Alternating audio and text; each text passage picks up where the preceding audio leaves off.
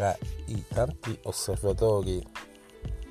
più o meno interessati eh, ed in grado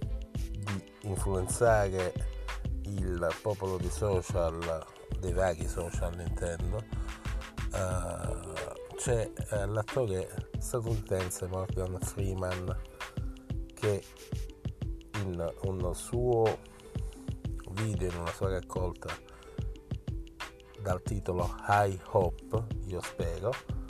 eh, ha fatto un uh,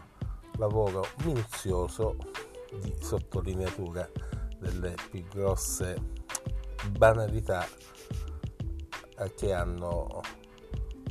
uh, che sono state diffuse eh, nel 2019 sono Silvia Torre